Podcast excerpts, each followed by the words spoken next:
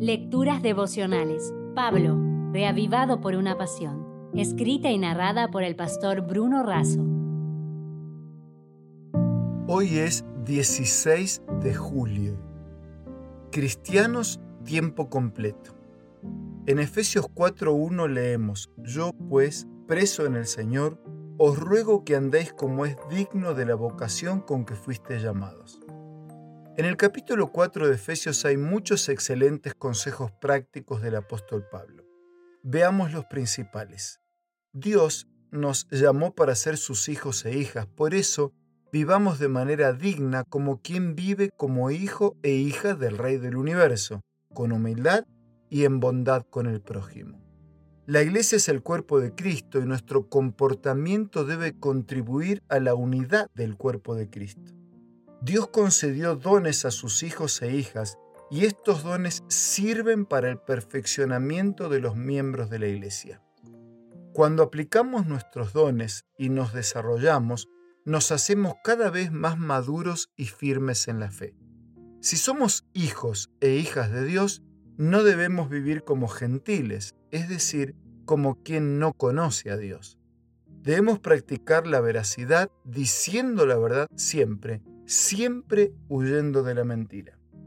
Tenemos el derecho de estar airados, indignados por las cosas equivocadas, pero no tenemos derecho a pecar, a maltratar a las personas por causa de nuestra ira. Nuestras palabras deben ser usadas para bendecir a las personas, para edificarlas y no para maltratar o humillar.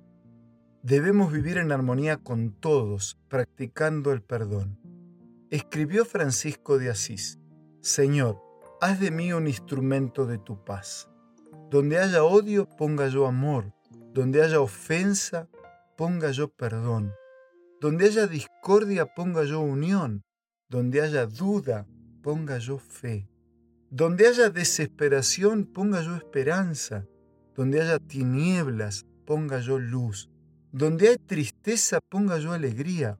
Oh Maestro, que yo no busque tanto ser consolado como consolar, ser comprendido como comprender, ser amado como amar, porque es dando como se recibe, es olvidándose como se encuentra, es perdonando como se es perdonado, es muriendo como se resucita a la vida eterna.